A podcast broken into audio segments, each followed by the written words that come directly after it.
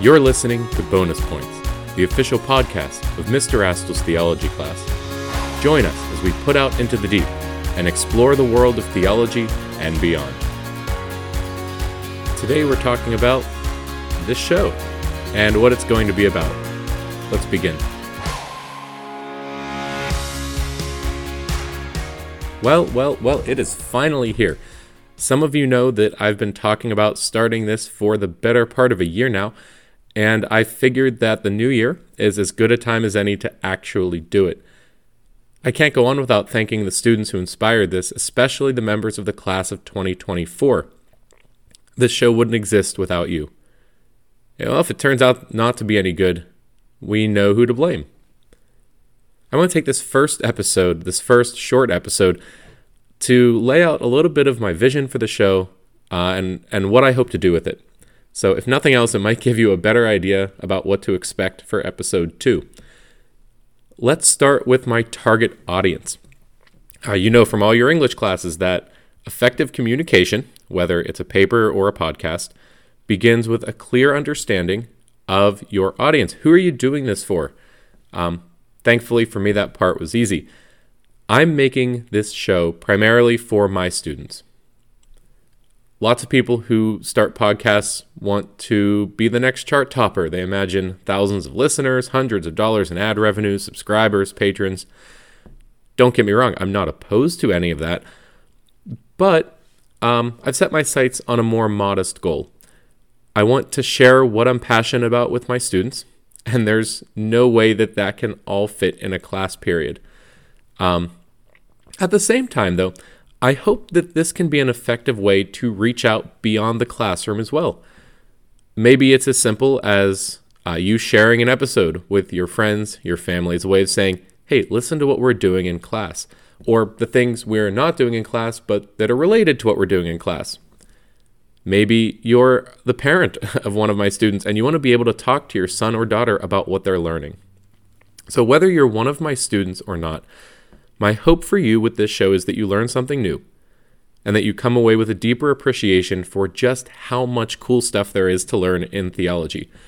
My motivation to start this show is the same as my motivation for getting into teaching in the first place. Because we have a God who loves us and who wants us to know that love. You know, my life changed when that truth became a reality for me. I felt like the disciples on the road to Emmaus. Um, so they uh, this happens on Easter Sunday. They're walking away from Jerusalem. They're going to Emmaus, and they encounter Christ on the road. But they don't recognize him. That happens a lot after the resurrection. People see Christ, they don't recognize him. And as they walk along, Jesus explains the scriptures. He goes through um, the entire Old Testament and shows all the things that were pointing to him. Um, and he explains you know, why is it that the Messiah had to be crucified? Nobody was really expecting that. But if you look back in the prophets, it's all there. And then they get to the end of their journey, um, and Jesus uh, appears to continue on. He looks like he's going to keep going. And so they say, Please stay, have dinner with us. And it's in that, when he takes the bread, says the blessing, breaks it, and gives it, that's when they recognize him. Um, they recognize him in the breaking of the bread, and then, of course, he vanishes, as Jesus often does after the resurrection. But the disciples look at each other and say, Were not our hearts burning within us when he opened the scriptures to us? And that really was my experience. I had the scriptures open to me, and my heart burned within me.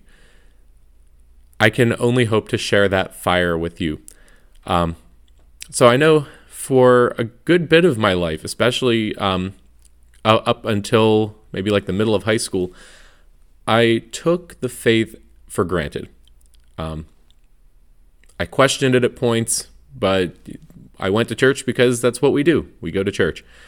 Um, but I never really let the truths of the faith become anything more than facts to know, something to, to know so that I can do well on religion tests.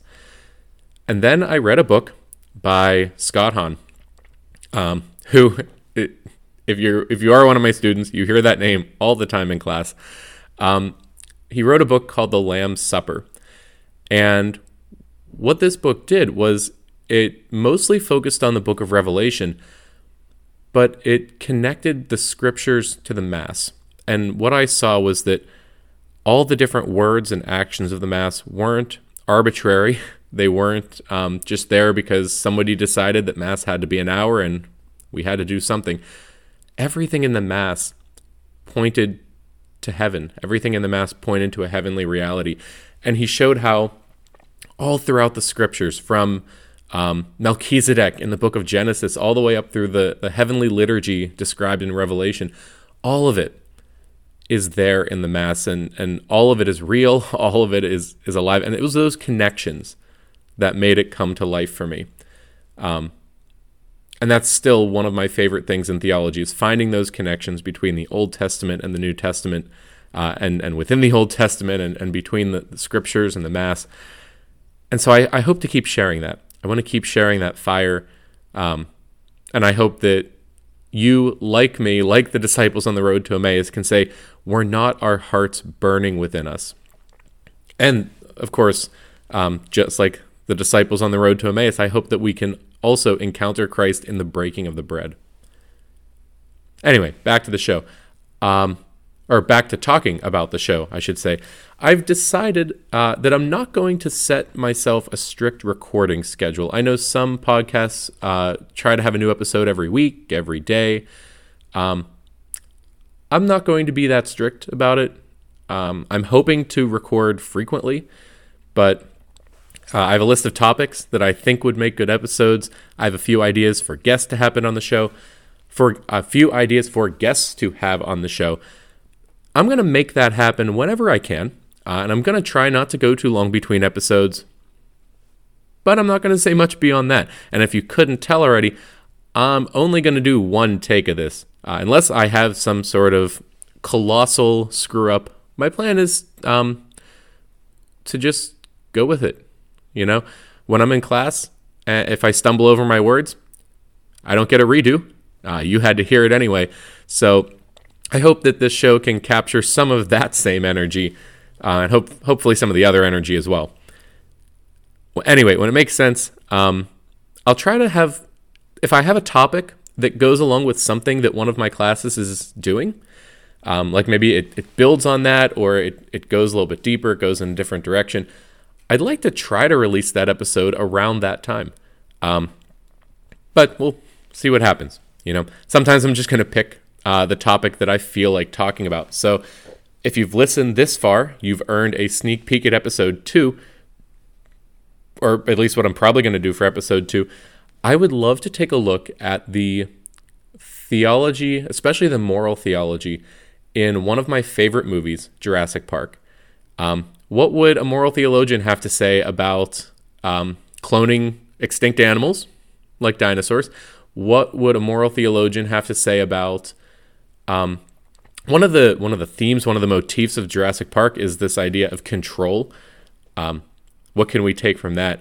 And uh, yeah, we'll we'll see what else I can what else I can find. But I'm really excited. I think it'd be great to do my first real episode on one of my favorite movies. Anyway, um, I'm not setting a recording schedule. I'm also not going to set a normal episode length. This one is maybe on the shorter side. Hard to say right now. Um, I hope that each episode is as long as your attention attention span is and not a second longer. So that might be different depending on the topic.